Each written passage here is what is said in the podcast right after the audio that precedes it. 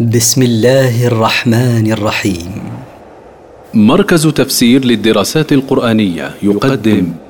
المختصر في تفسير القرآن الكريم صوتيا.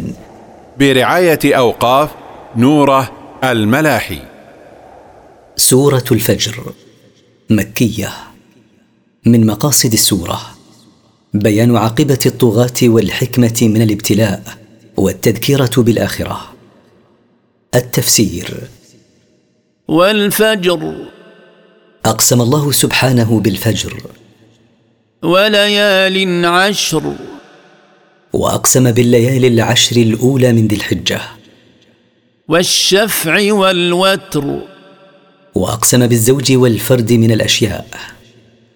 والليل إذا يسر. وأقسم بالليل إذا جاء واستمر وأدبر.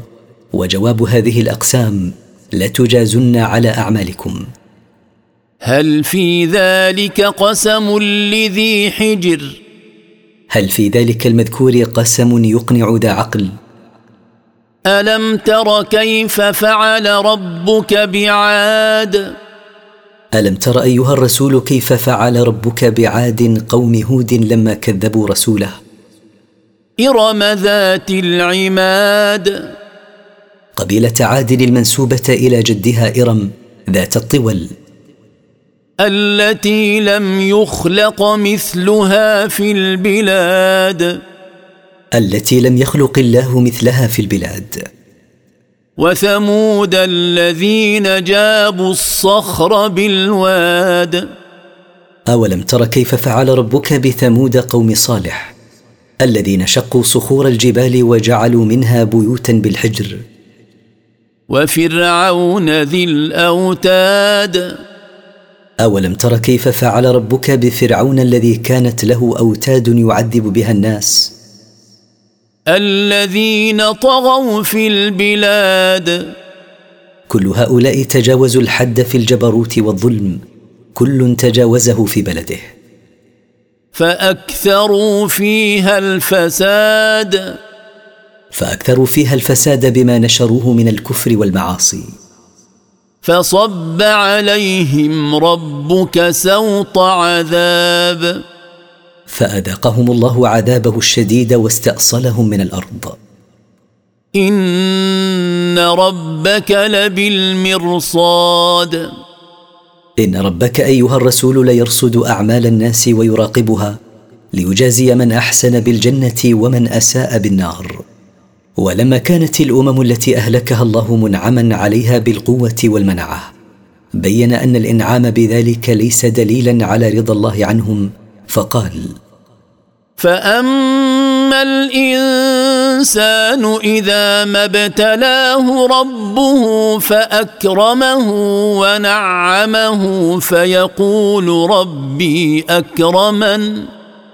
فأما الإنسان فمن طبعه أنه إذا اختبره ربه وأكرمه وأنعم عليه بالمال والأولاد والجاه ظن أن ذلك لكرامة له عند الله فيقول ربي أكرمني لاستحقاقي لإكرامه. وأما إذا ما ابتلاه فقدر عليه رزقه فيقول ربي أهانن. وأما إذا اختبره وضيق عليه رزقه فإنه يظن أن ذلك لهوانه على ربه فيقول ربي أهانني. كلا بل لا تكرمون اليتيم. كلا ليس الأمر كما تصور هذا الإنسان من أن النعم دليل على رضا الله عن عبده وأن النقم دليل على هوان العبد عند ربه. بل الواقع أنكم لا تكرمون اليتيم مما أعطاكم الله من الرزق. ولا تحاضون على طعام المسكين. ولا يحث بعضكم بعضا على إطعام الفقير الذي لا يجد ما يقتات به.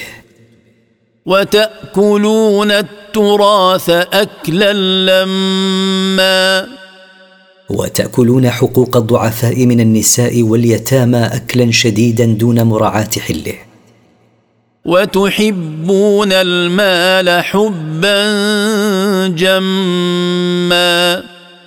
وتحبون المال حبا كثيرا فتبخلون بإنفاقه في سبيل الله حرصا عليه. كلا إذا دكت الأرض دكا دكا. لا ينبغي أن يكون هذا عملكم.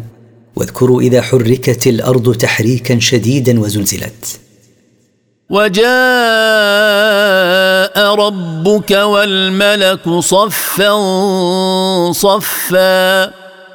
وجاء ربك أيها الرسول للفصل بين عباده وجاءت الملائكة مصطفين صفوفا. وجيء يومئذ بجهنم. يومئذ يتذكر الإنسان وأنى له الذكرى. وجيء في ذلك اليوم بجهنم لها سبعون ألف زمام. مع كل زمام سبعون ألف ملك يجرونها. في ذلك اليوم يتذكر الإنسان ما فرط في جنب الله. وان له أن ينفعه التذكر في ذلك اليوم. لأنه يوم جزاء لا يوم عمل. يقول يا ليتني قدمت لحياتي. يقول من شدة الندم يا ليتني قدمت الأعمال الصالحة لحياتي الأخروية التي هي الحياة الحقيقية. فيومئذ لا يعذب عذابه أحد.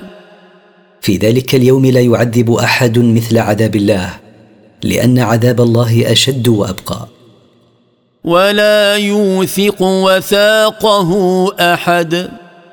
ولا يوثق في السلاسل أحد مثل وثاقه للكافرين فيها. ولما ذكر الله جزاء الكفار ذكر جزاء المؤمنين فقال يا أيتها النفس المطمئنة. وأما نفس المؤمن فيقال لها عند الموت ويوم القيامة. يا أيتها النفس المطمئنة إلى الإيمان والعمل الصالح. ارجعي إلى ربك راضية مرضية. ارجعي إلى ربك راضية عنه بما تنالين من الثواب الجزيل مرضية عنده سبحانه بما كان لك من عمل صالح. فادخلي في عبادي. فادخلي في جملة عباد الصالحين. وادخلي جنتي. وادخلي معهم جنتي التي أعددتها لهم.